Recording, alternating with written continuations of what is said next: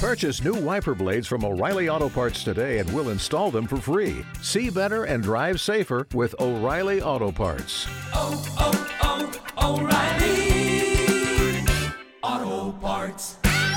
Hello, everybody. Welcome back to the WTF1 podcast, Bahrain Grand Prix edition. A race that's going to be rather difficult to talk about for sure, um, but we'll do our very best to, to cover everything that went on uh, on Sunday. Uh, my name is, of course, Matt, and uh, joining me in the virtual podcast booth is Tommy, the WTF1 founder, and Katie, the WTF1 editor. Guys, it's been a very weird weekend. Uh, how are you both?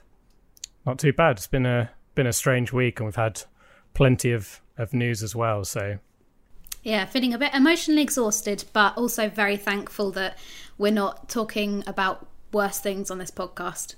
Absolutely, it's uh, it's definitely something that shocked everybody. But as you say, it could have been a hell of a lot worse. Uh, so, uh, but we will cover all of that very shortly because we're now going to dive into a couple of talking points that's been thrown into the nethersphere.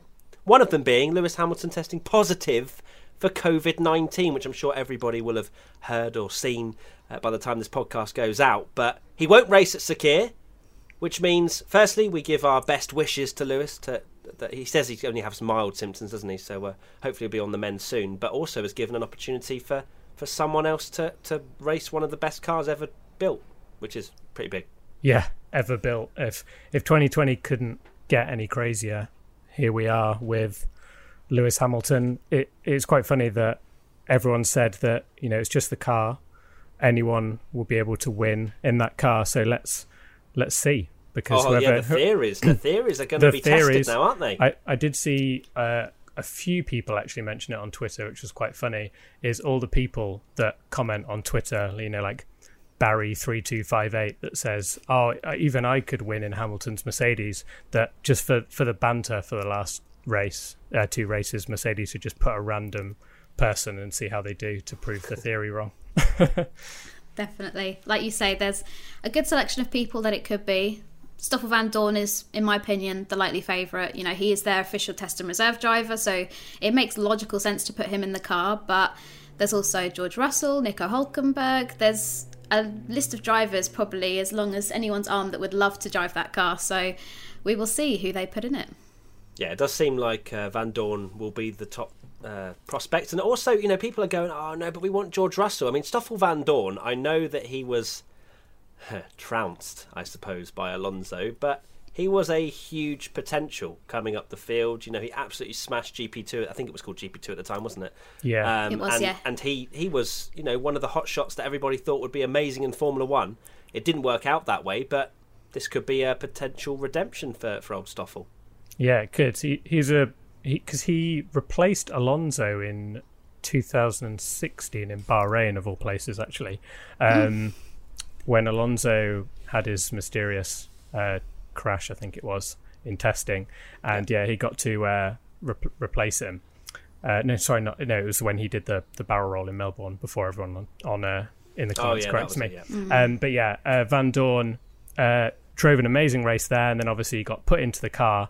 And having Alonso as your teammate is difficult to say the least. And obviously he got he got trounced by Alonso, who is a bit of a, a teammate killer, like you know, like Max Verstappen, I guess uh, that we've we've seen. Um, but yeah, it it would be amazing to see um, just someone new in that car. Obviously, like you say, we we wish Lewis well and hope he um, comes back soon. But it's an incredible opportunity to see what someone can do in that car. And I know, like you say, everyone's pleading for George Russell, but then I guess what happens is is difficult because then Williams would need to find someone. It's a bit of a knock-on replacement. So I think, like Katie said, Vandoorne is probably the a safe bet.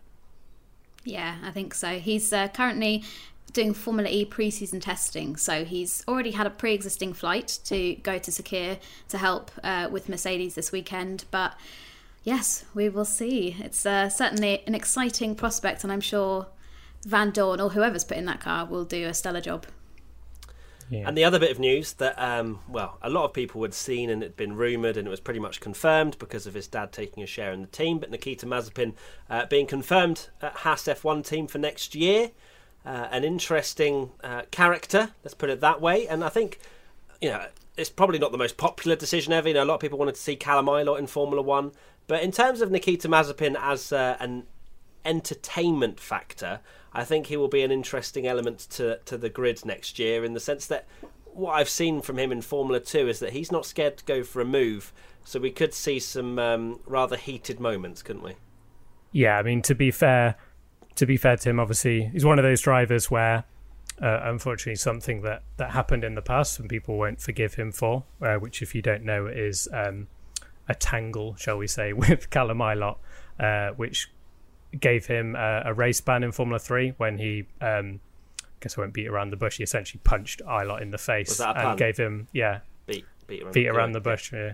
Uh, punched Ilott in the face, gave him a black eye. So it's probably even harsher to see for Callum Ilott that Mazepin has got the drive His over him. enemy, probably. Yeah. yeah. Um, but to be fair to him, you know, if we're, we're talking about the racing, he has surprised me to be honest in Formula Two this year. He's has been pretty good, and the yeah, last race to Giotto as well. He's kind of yeah, he's nowhere in that car to be fair. Yeah. And the the last race, him battling Schumacher, who is likely to be his teammate, you know, it's an, an amazing battle, and he's he's to be honest, like when you just watch that race, you think it could be quite an exciting prospect. It's just whether Haas can, you know, come up the field because essentially they're just racing at the back. So we'll see. I think it's also very easy to look at somebody like Mazepin and go, you know, he's only there for the money, his dad's rich, all this kind of thing. But everybody had the same opinions of Lance Stroll, and he certainly had some impressive performances uh, in his F1 career. So although I'm not going to, you know, shy away from it, there are other people I'd rather have in that seat. It will still be interesting to see how he gets on next year at Haas. It will indeed. Now let's uh, turn our attentions to the Bahrain Grand Prix from Sunday uh, and uh, some three-word race reviews. So Sam underscore Skirving says thank you Halo. Uh, Neil underscore not underscore Neil underscore. Uh, actually, I missed an underscore as well. Uh, my heart stopped. And Justin underscore Parsons 25. Glad Grosjean's okay I think that's pretty much the only th- takeaway really from the Bahrain Grand Prix was uh, was the Grosjean incident. Um, and to talk about that, it sounded like I was doing a throw on a BBC News show. Katie, with the three word race review, we're going to start with you. Yes, yeah, so my three word race review is It's a Miracle, which is obviously relating to Grosjean's accident, the crash that he had. I'm not alone in thinking that when we saw that unfold live, I think we all instantly assumed the worst. It's one of the worst crashes I've seen, not just in F1 or in motorsport, but just ever. You know, to have a car veer off the track at that speed and then burst into flames is was so shocking for you know us to see because the the fuel cells are not designed to just implode like that and and cause such a cause such a huge fireball but yes there were lots of things that were in place that undoubtedly saved Romain Grosjean's life. The most obvious being the halo, you know, something that's only been introduced in the last couple of years. And, you know, I've spoken to drivers before the halo was introduced into F1. One of them being Pierre Gasly. I spoke to him in 2016, and he said, if you don't like open cockpits, go do something else. Halo shouldn't be in F1. And my goodness, I'm sure that his thoughts have changed. I'm sure everybody's thoughts have changed after the fact that the halo saved Romain Grosjean's life at the weekend. Um, but there have been people online, Lucas di Grassi being one of them, saying, stop calling it a miracle. It's not a miracle. It's due to all of the health and safety things that have been put in place that Romain Grosjean was able to walk away from that accident.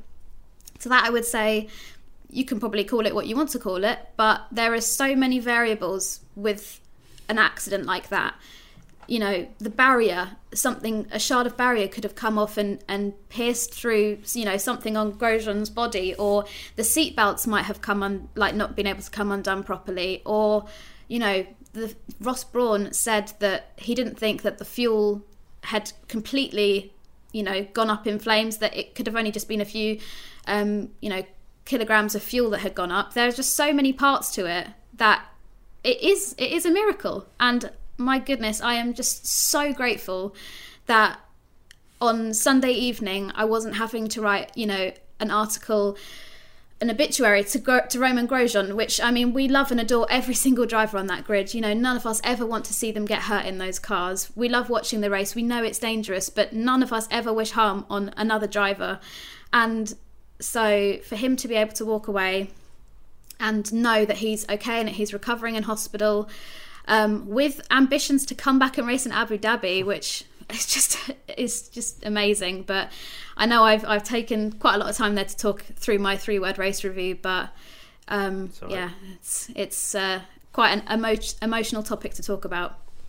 Yeah, it is indeed. Um, I'm still not over it, to be honest. Even you just speaking about it there, it just kind of hits uh, hits hits different, um, and it's it's very, as you say, Katie. You know, watching that unfold and seeing the, I think it was the the shockingness of that Hmm. of the incident with the fact that it just went up in flames as soon as he hit the barriers. Because we've seen many shocking crashes, you know, cars in absolute bits, but because it went up in flames, it was just a horrifying moment. And as you say, it was one of those times where you just think that can't be good.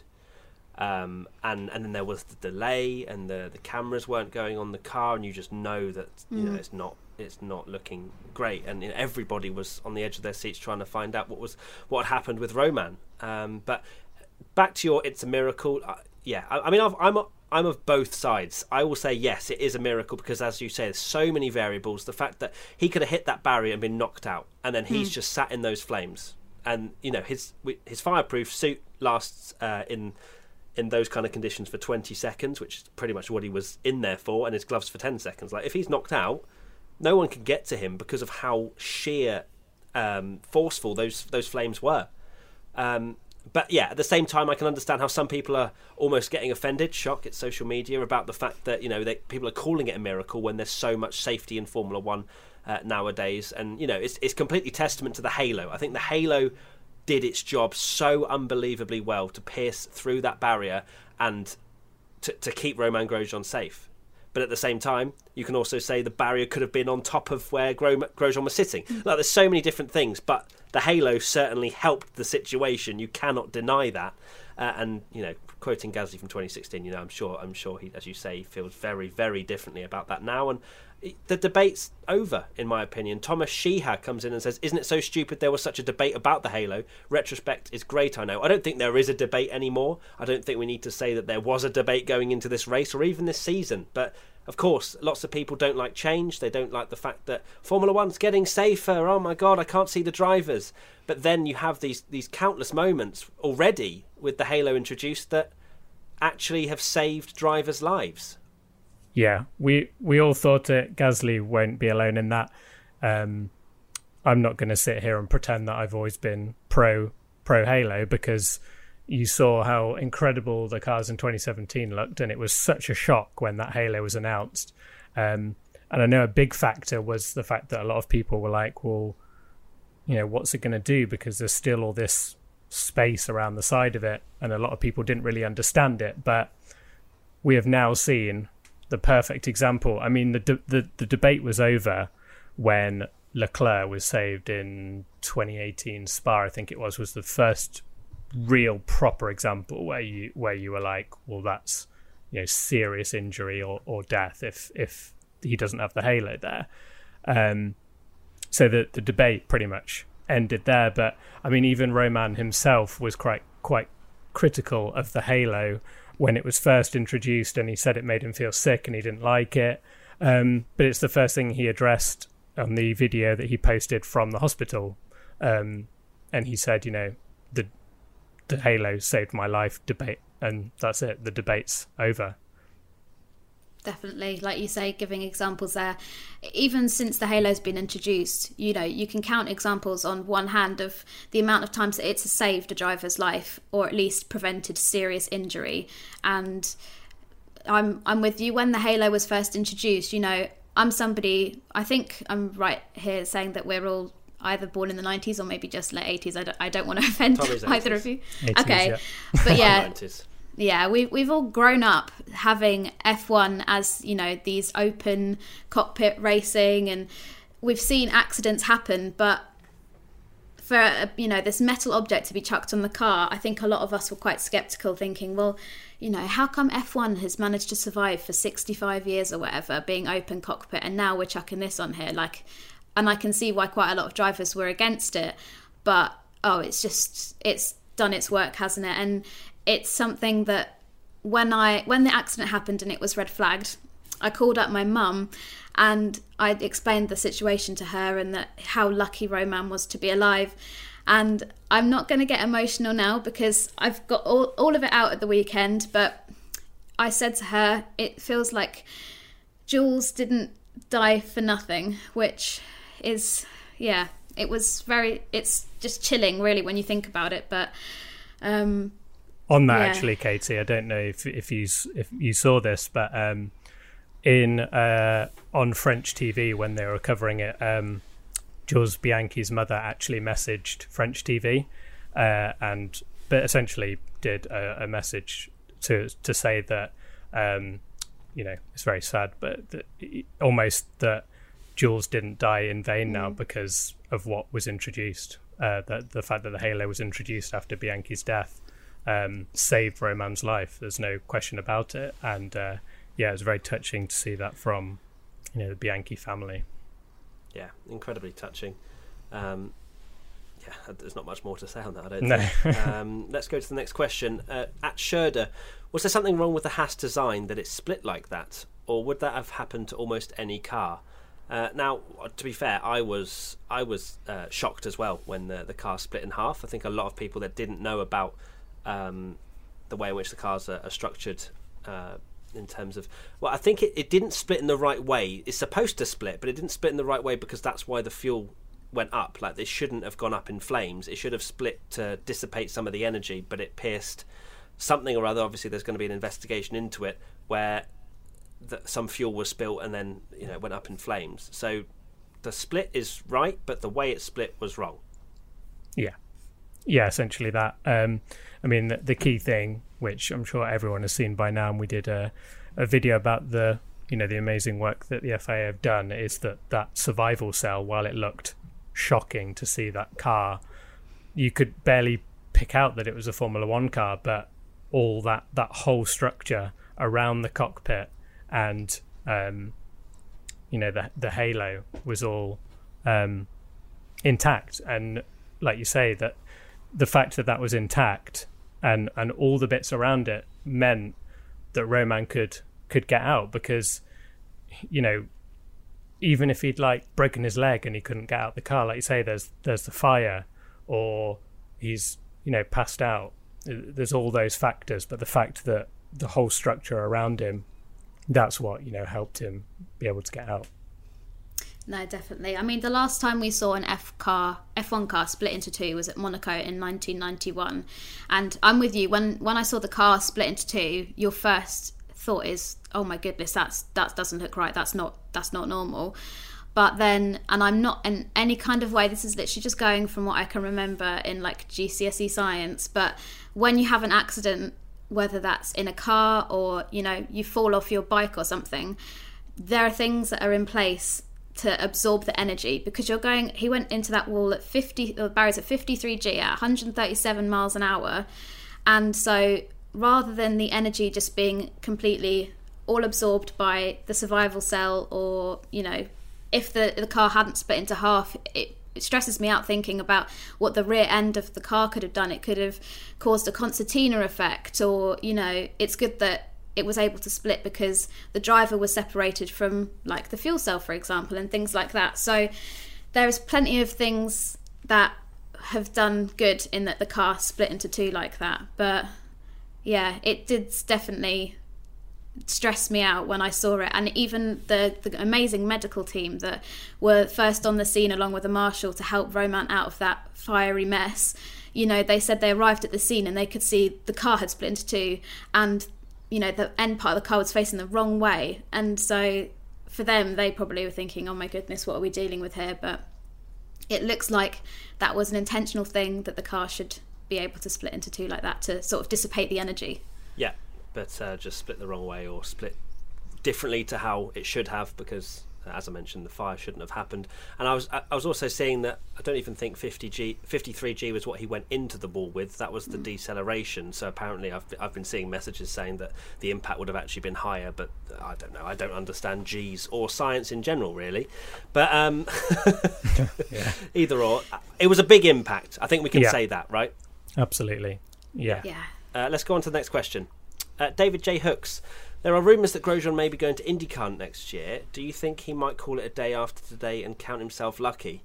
I mean, these racing drivers are different breeds, right? We've we've said it many many times. You know, whether it's uh, paying tribute to a, a, driver that we've lost, and then you know, basically taking in the fact that someone has died and then going racing, or if it's racing after seeing such a huge impact like that. These guys are built differently. Their mentality and their their strength is is beyond comprehension. So, uh, I, from what I've heard, that Grosjean should be racing Abu Dhabi, or he wants to at least uh, race in Abu Dhabi. Which, I mean, if it was me, I probably wouldn't do that. But that's that's not me. This is Grosjean. Yeah. This is a Formula One driver. Um, but it seems like yeah, he he wants to race in the finale and maybe bow out in a better way than uh, than well than the crash he had in Bahrain.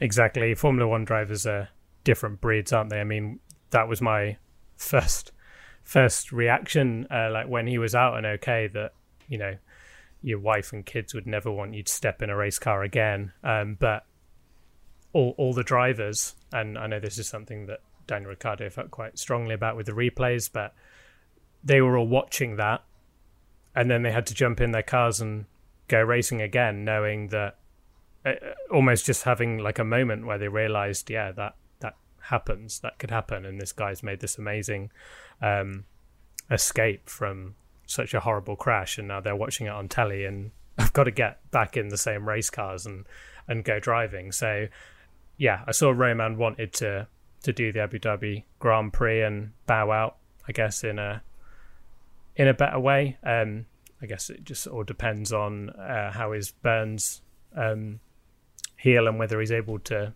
to do that and get the go ahead. But like you say, it'd be um, it'd be it'd be a nicer way to end your career if he can you know just have a, a good race. Yeah, totally agree. I mean, watching the Channel Four coverage here in the UK, um, David Coulthard and Mark Webber present that, and Steve Jones was very much saying, "Oh my goodness, I would never want to step in a car again after witnessing, you know, after experiencing something like that." But DC was saying, you know, like you say, racing drivers are completely different. They're not normal. They're very weird in the sense that they're so arrogant and, you know, self obsessed that they just have a different mindset. They will think, actually, I want to get back in the car, which to us, mere mortals, we think, what, you know, I'd never, I'd be thinking, there's more to life than this. I'm going to go and retire in my nice Swiss chalet on the slopes with my kids and my wife and just end it there. But Romain Grosjean, I think he'll probably want to bow out at least from his F1 career in a better way than in than what we saw. But like you say, with his injuries, whether he can or not is another matter. As for IndyCar, I don't know. He might he might give it a go, but I mean, he's he's spoken before, especially in Drive to Survive, about the psychological damage that happened to him when he was involved in the 2013 Belgian Grand Prix. And he has said, you know, he's had to seek help from a therapist about it. And he's actually very open in discussing his mental battles that he's he's suffered. So I wouldn't be surprised if after this being like the second serious thing that he's involved in, that maybe he will just say, you know what, enough's enough. But who who knows? Only Grosjean knows that at the moment. Um, but obviously we'd like to see him back at Abu Dhabi at least, not even racing, just in person, so we can, you know, be able to celebrate this F1 career that he's now sort of bowing out of.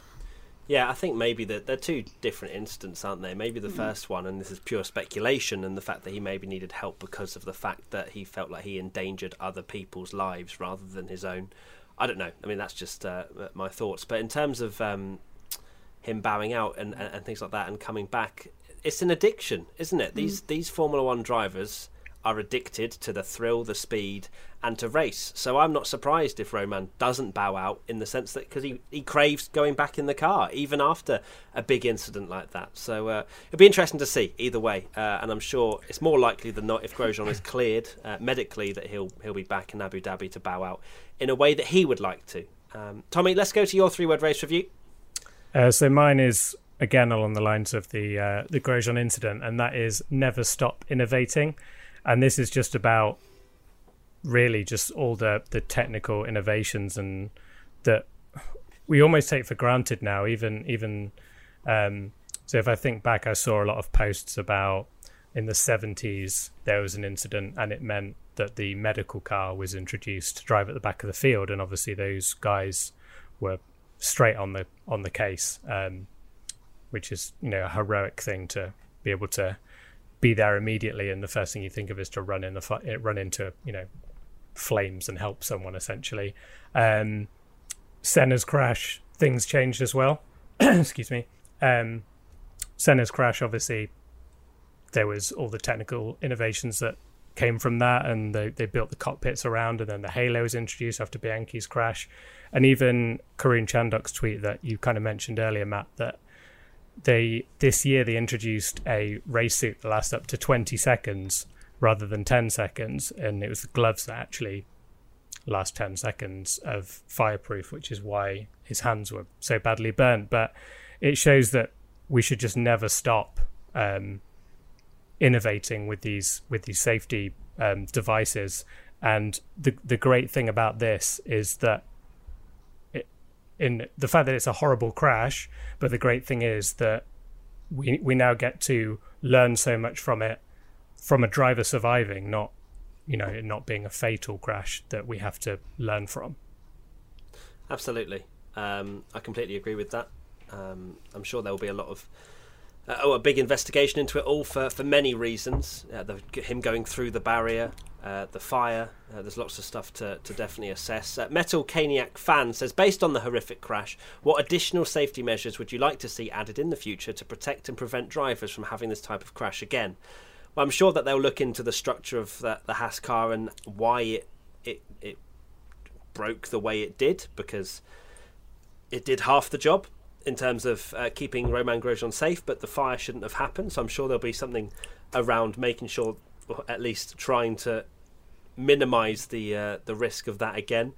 And I think also maybe the barriers because I know that well clearly that barrier wasn't strong enough to withstand such a big crash, um, and maybe part of that is down to the fact that tracks don't expect a car to go in a certain area because of the wet because of where it is. You know, you don't expect a car to go in there at 140 miles an hour, but you can't then just assume because it makes an ass out of you and me. Yeah, exactly. I don't know why I just dropped that pun, but um, you know, it, it, it's you can't just be like, well, this this barrier will be it'll be sufficient for a 50, 60 mile an hour crash if someone spins into it or something. Everywhere has to be um, protected yeah, I think that's what they're going to learn from it is that that you know the barrier was almost almost like flat on. You know, normally a barrier sort of like runs down the straight and a driver goes in and hits it on the side. Mm. Um, so maybe maybe you know they'll look into something like that where there's a risk of a drive, like you say, because the, these accidents can happen anywhere on the track. Um, I guess they'll probably learn that we can't just assume that something's going to happen. I'm sure in Silverstone. Yeah, Silverstone uh, with Kimi Raikkonen. Yeah, Kim, with Kimi yeah. Raikkonen, and there was one with Kvyat this year where he went into the um, barrier that no one expected uh, him to go into at Beckett's, um, where Kvyat hit the wall, and then they they kind of added tire barriers because they realized, oh, people can go in there, but you have to think that people can crash anywhere on a track. Like they're gonna they're gonna learn so much from it, and there will be obviously like a massive investigation. I think the biggest learnings will be the fire and why that Definitely. happened. Definitely, I think whether that's you know the fuel cell that has been pierced or um, Romain Grosjean's actually done an interview now uh, with media uh, and he said about the battery as well because obviously these are not fully you know combustible engines. They are uh, part hybrid so part electric. Um, he seemed to think that the battery had burst into flames too, which is obviously hugely dangerous. We saw clips afterwards of uh, marshals coming in with, you know, thick gloves and, and bolt cutters essentially, but probably a bit safer than that, um, and you know, cutting through the electric wiring to make sure that that wasn't live. Uh, but yeah, I mean, as well as the the safety precautions with barriers and, and the way that the car works as well. I think Matt touched upon it. The actual, uh, not uniform, what's it called, like overalls that they have on. The fact that that was changed this year, yes, it made it heavier, and some drivers didn't like that, but it's undoubtedly saved Romain Grosjean's life, and hopefully that you know, over the next few years, few decades, however long it might, might take, there will be materials developed. I mean, they use Nomex and all their stuff at the moment, which is like the fire retardant stuff that, you know, keeps the flames from going through. But hopefully, you know, there could be something developed in the future where you could be on fire for a minute, say, rather than 20 seconds before it starts to melt away. So there's always improvements to be made to make this sport safer. Like we said, we know motorsport is dangerous. We're not stupid, but I don't think anyone would be against people continuously working towards making it safer for when accidents like this do happen that Grosjean can walk away or whoever it might be. Uh, yeah, absolutely. Uh, you know, accidents will always happen, and there will always be a, a, a risk with for these drivers. Um, but I, I am absolutely of the of the belief that this sport should be made as safe as possible for these drivers because they're still going 200 miles an hour. It doesn't take anything away from the show, adding a halo or whatever. Oh, I didn't like the the aesthetic of it when it first came, but everyone hates change and everyone will will speak up about it until we see something like this, an example of where it saved somebody's life, and then that doesn't matter, does it, in terms of what it looks like or how how long it's been in or whatever. So, uh, next one. Chuck CB, will the FIA address all the safety issues this year? Feels like a year of close calls. The marshal running onto track made me wince. No, no, I don't think they will. Um, they've kind of addressed uh, any comments from the media as and when they've happened, and they've kind of shrugged them off most times. Um, it seemed like the marshal one was probably just a misjudgment from that particular volunteer. Remember, these are all volunteers; they're not paid. Um, but either way, it was again maybe a reactionary thing that the car was on fire. They need to go help, but I mean it was a misjudgment of the century not seeing Lando coming down a rather long mm. I wonder how much, you know, we're, we're, we're, like you say, they're volunteers. I wonder how much uh, going in their head was the Grosjean fire, and obviously, you know, you saw that Perez it was nowhere near as bad, but in in their head maybe you know they saw a car on fire they've just been through a very shocking we've you know had a very shocking incident that we've seen, and this person thinks I need to get over there and put this fire out, and not and like you say, made a terrible judgment call to run across the track, which luckily we were under um, double waved, uh, just double waved yellows, I think. So like, luckily Lando yeah, was waved, just yeah. pretty much cruising in third gear, and but yeah, it was aw- awful to see. But you know, thank goodness nothing came of it because it would have been absolutely horrendous. It was a very very strange race with with incidents like that where I'll be honest when when it, I was just happy to see the end of it when something like that happened and everyone be in one piece. Definitely. Yeah. I mean, Michael Masi has come out and spoken about the the marshal running across the track and said, you know, undoubtedly the marshal reacted on instinct. They're told, you know, under no circumstances should you cross the track. That's why we've got marshals that you know dotted around either side of the track for things like this. But yeah, obviously, I think it must have been that he had seen the accident previously with Grosjean um, and the extent of the fire that can be caused from a Formula One car and panicked. I think that's the only thing. But at the same time, we shouldn't have marshals running across the track. There's an incident which happened uh, several decades ago of a similar thing. Marshal running across the track with a fire extinguisher and gets wiped out and kills both the driver and the marshal. So and that's not something I just gloss over, you know, as a something that happened. Like it's obviously a completely tragic accident, and none of us ever wish any harm to come to the marshals that volunteer their time or you know drivers and things like that but at the end of the day these cars go blimmin' fast and even under double yellows if you're you know you, you come into contact with an F1 car it's it's going to be a pretty big disaster Absolutely. Um, well, okay. Shall we? Uh, shall we yeah. move to another topic? Because yeah, it's a bit, bit morbid, isn't it? The race. Um, the race yeah. that happened. Yeah, let's talk about the actual race now. Uh, and my three word race review, uh, which is to do with, uh, well, let's just say it Perez doomed whatever.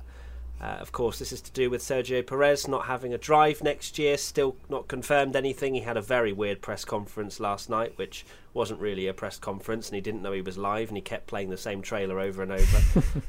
very odd. Um, but in terms of the actual race itself, Sergio Perez had an absolutely brilliant one. Um, he was in third the entire time very comfortable, kept Alex Albon at bay. Quite weird that Perez and Albon were the two fighting pretty much on yeah. track, even though, uh, well, when they're both fighting essentially for this Red Bull seat, apparently. Um, although I think it's it's done. You know, that's that's the reason for my Perez doomed. Whatever. If he'd finished third, if he hadn't finished third, he's not going to Red Bull, in my opinion. Now, I think Red Bull are very much behind Alex Albon. Uh, Flacker Pinto says, What do you guys think of the chances Albon stays in Red Bull after this race? The podium is a little too late. So Flacker clearly thinks that uh, Albon isn't staying. I think Alex is. Um, it was a better performance from Albon. I know he crashed in FP2, I think it was. But in terms of his his race pace was okay. I mean, half a minute off Max Verstappen is something that Albon will take after 57 laps of the Bahrain Grand Prix. So it was better from him. It was it was racier. He was up there in qualifying, even though Red Bull did have quite a significant quality advantage over the rest of the midfield. It was similar to Mugello in a lot of ways. That Red Bull were were good. Albon was okay, and uh, and he managed to snatch a podium with Perez's failure. But I don't think it would have changed anything at all if Perez had or hadn't finished that race. Yeah, it was a solid drive from Albon. Like you say, it wasn't. You know, it would it wouldn't be fair to say that it was the greatest drive of all time because it's just not even. it's just not because he's like you say he's thirty seconds off his teammate, but that is the drive that you know and a solid result that Red Bull want to be seeing every week. But I personally agree that we said it in the watch along before before the race that it does seem like Albon is secured now. It, it certainly feels that way. I mean, like you say, I mentioned it in the watch along that Red Bull recently announced that Alex Albon has become a Wings for Life ambassador, which is Red Bull's charity.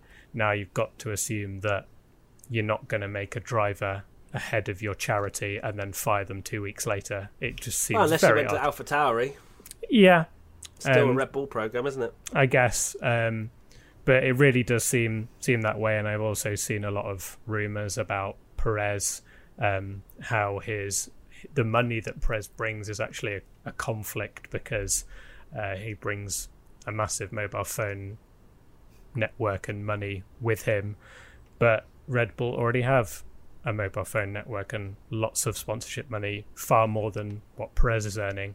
Um, so that kind of nulls that out a little bit. But yeah, I, I'm eighty percent, nine, maybe even ninety percent sure Alex is staying at Red Bull. That's my gut feeling. Yeah, I think when we were all discussing who could go to Red Bull, you know, a couple of months ago, although Albon's performance have not been ideal, in fact, far from ideal, I'd also think that Red Bull are being maybe a little bit cautious because they're getting some pretty bad press, especially when like Gasly won uh, at Monza, and it kept being brought up, you know, how poorly Red Bull treated him and chucked him out, and now he's on to better things. So, I mean, I'm sure at the end of the day they would probably rather put a driver in a seat because of talent, but I think if they were just to boot out Albon and say, you know, you've had your chance, sling your hook, you're out. Um, sooner or later, people are actually going to get quite uh, upset with Red Bull for just taking a young, promising driver, chucking them into the Red Bull, and then spitting them out when they're, you know, done with them. So I'd like to think that they'll keep Albon on and nurture him, bring back that confidence that he's, you know, undoubtedly lost this year. We saw after the uh, FP2 crash that he had his attitude just seemed really odd. And I, I put something out on Twitter because he said it's oh it's just one of those things, and loads of people were like, well, what's he expected to say? But you shouldn't be having an attitude like that when you've just completely demolished your car that your poor team is going to have to rebuild piece for piece overnight and try and get back to you. You shouldn't be just you know one of those things, just so casual about it. Um, so I think just from looking at his his attitude, he's so ready for the season to be over. Um, and I, I hope that they do bring him back next year because we all know that Albon is better than what he is currently showing. Indeed. Uh, let's see if he can actually find the pace uh, maybe next year if he does get re signed because if he continues on this level and then there's a few midfield teams that start picking up the pace, uh, especially in 2022, I don't think Albon will have a very long career at Red Bull unless he can get to sort of Mark Webber levels where he can win a few races, beat Vettel, those that kind of partnership. Even Verstappen and Ricciardo, like there, there are drivers out there that can match Verstappen on their day. Uh, and if Albon is constantly half a minute behind, I don't think he'll stay there for much longer. But uh, there is a huge Thai influence um, at the top of Red Bull, so I'm sure that helps as well in Alex's case. But uh, either way, we'll uh, we'll see. We've only got a couple of races to go until we find out uh, who Red Bull are going to go with, hopefully, and then uh, this whole speculation business can end. um, let's talk about a few other things. Uh, there was a big result for for McLaren, P4 and 5, which was, uh, well, I think we'll get into your predictions. Which, uh, Katie, you uh, you had a real disaster. I don't want to talk Um, about it. I actually, th- to be fair, when it happened, I thought you'd you'd said McLaren. I was like, that is an absolute worldie from you. It wasn't. Um, but yeah, big result for McLaren and a disaster for Racing Point. Of course, Stroll ended up upside down after Danny Kvyat on the inside of him there. Um, and then obviously Perez uh, having that, uh, that that engine failure. So uh, Binyamin underscore Aloni says, "Where are McLaren? They say their car is worse than Racing Point and Renault, but when they don't have en- have really bad luck, they get good results. So I don't know where to place them. Worse car, better drivers? Nah, I think that's well." You won't get the answer. Let's put it that way. Like you, you ask us this, Binyamin Aloni, but we we don't know. Uh, but what I what I think is that some tracks favour McLaren, some tracks favour Renault, and some tracks favour Racing Point. I think Racing Point fundamentally have had a better car. Probably, I don't think they're miles down the road. Um, but yeah, I think there's just been certain tracks that have suited certain teams, which has been exciting for the midfield. Yeah, I think McLaren have certainly made the most of bad results. I I personally think Racing Point should be a lot further ahead than than they are of the likes of McLaren and Renault. But um, obviously, a lot of that was bad luck. You know, Stroll got taken out the race, and Perez had a a retirement from an amazing position. But yeah, the the it just seems to change every week, and that, that is what we love about the midfield. I mean, this amazing battle for third in the constructors, and and not just that, fourth in the drivers' championship. We put up a graphic the other day, and you know you've got Ricciardo. I think it's Ricciardo, Perez, Leclerc, Sainz, Norris, Albon. Correct me if I've forgotten someone, but all I think it's like 15, 17 points, something like that, separating all of them for fourth place. And I do think it is just car dependent. And like you say, we will never know. We we cannot actively say yes, Lando and Sainz are way better than blah blah blah. It's just not how Formula One works. We just will never know. I totally agree with both of your points there, guys. I think, like you say, there have been circuits which some circuits suit cars better than others, which is normally always going to happen unless you're driving a Mercedes and you just win everything. Um, but Or we'll yeah, see I with don't think, but I don't think that. Um, I think McLaren have good drivers. I don't think they're you know the two best drivers on the grid. I think they are very talented, but then look at Renault, for example, Daniel Ricciardo. I think he's in the form of his life at the moment, better than when he was at Red Bull. But it's very easy to sit here and say like, oh well, these people are good here and these people are good there, but it's what's making it so exciting for the midfield is that you'll rock up to a weekend and you you can't really like put money on what is going to happen with the midfield. We need that at the front, don't we? Yeah. We do. Uh, yeah, the midfield battles were, were pretty good in the Bahrain Grand Prix as well. It's not. It's, it's a weird one. Like we haven't really actually spoken much about what happened in the race because It It almost I dunno. seems irrelevant. I it know that does seem that's- very yeah, irrelevant. it's not um, to disrespect, especially with the fact that it was a rubbish race as well. Uh, when we did get underway, um, yeah, an odd one. But uh, let's let's do ABCDEF one anyway and see if we can get through some grades. Even though I'm pretty sure I've forgotten that some of these people even race. Um, so play the jingle, Tommy.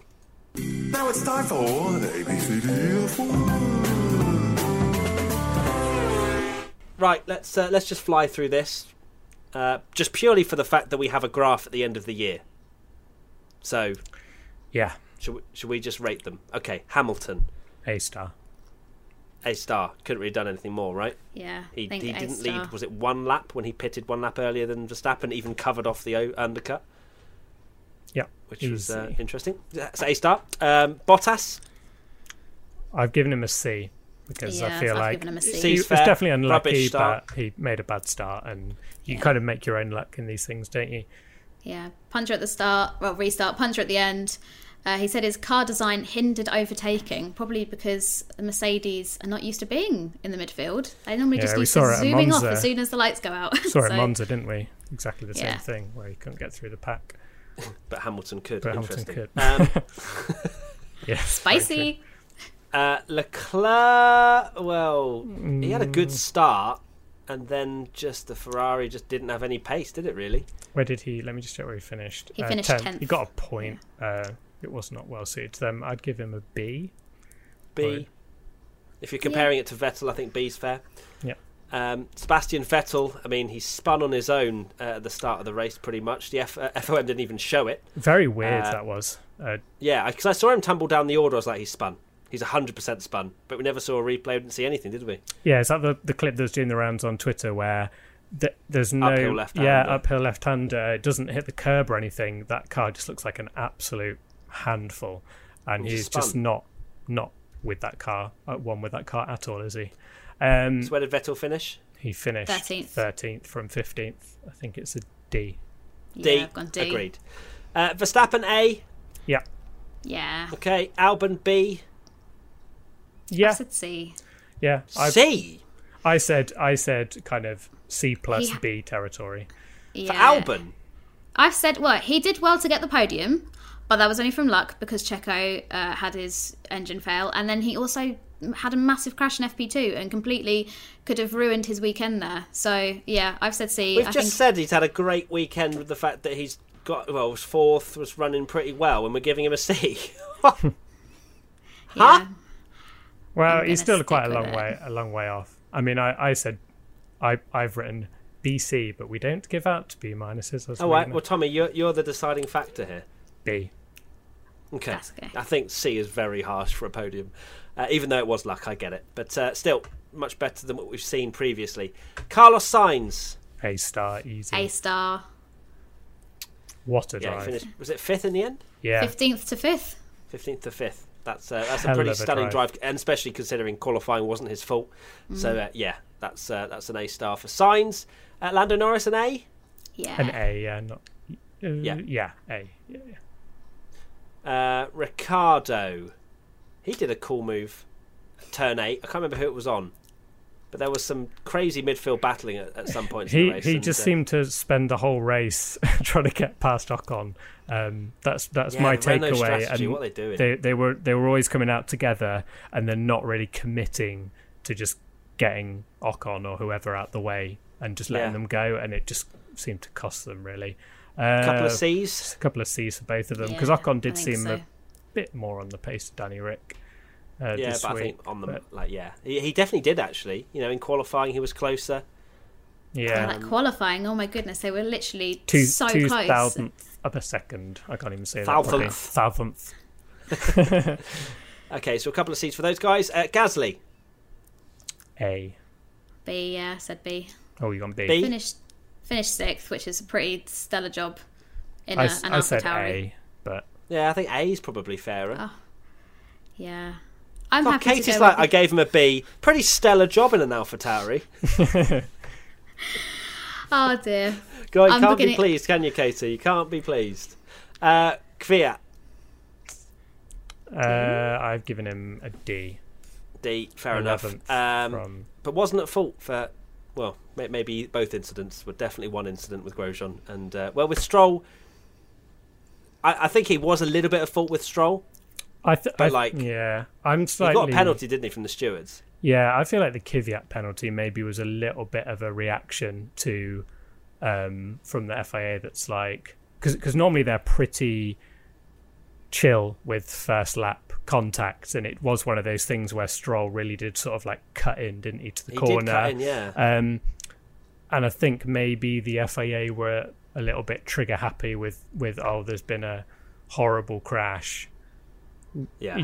Sometimes Just they do to react like that. almost. Yeah, sometimes they do react a little bit like that. But I mean, it's still Hmm. it still wasn't a particularly great. You know, we can't say it was a great drive from him. So I think a D is fair. No, wasn't a great drive. Um, yeah, I think D is definitely fair, but definitely not at fault for the Grosjean incident. Uh, Raikkonen, no Stroll. Stroll, we can't really rate, so should we give him a C? D. Uh, it's hard to. Yeah, it's, it's difficult great, with Stroll. He started thirteenth. No, but that was there due a to a miss. slip up from Racing Point. Yeah, they bottled it with his. They screwed him up. oh yeah, he said there was a miscommunication, didn't he? What was the miscommunication? I think I just put the wrong an They old put set the of wrong, tyres on. I think. wrong tires on him, and then he didn't have enough time for two runs. How strange. Okay, so C then. Yeah, Yeah. Okay, think. uh, Raikkonen. We've not, we've missed We've out missed, Perez. we've missed Checo. Oh, A star. whoops. Done. A star. Sorry, Yeah. it was so easy to to sort. I didn't even decide to talk about it. A star for Perez. Yeah. Uh, Raikkonen. Alphas are so hard to Mm. to judge because they just have no pace and they just drive at every race unless they do something stellar. It's A like you say, couple of C's. couple of C's. Seventeenth to fifth for Raikkonen and sixteenth to sixteenth for Giovinazzi. Seventeenth to fifth. Sorry, fifteen. I was going to say what Sainz that you? Sorry. yeah. Sorry. Yeah. Uh, yeah, a couple of C's maybe. Can't really rate them. Magnussen. Uh, C B. Uh, it's- Where did he finish? He finished. Oh, he's- 17th. he's seventeenth. C then. C. Maybe even a yeah. D. No, I think C because he had front wing damage. I think.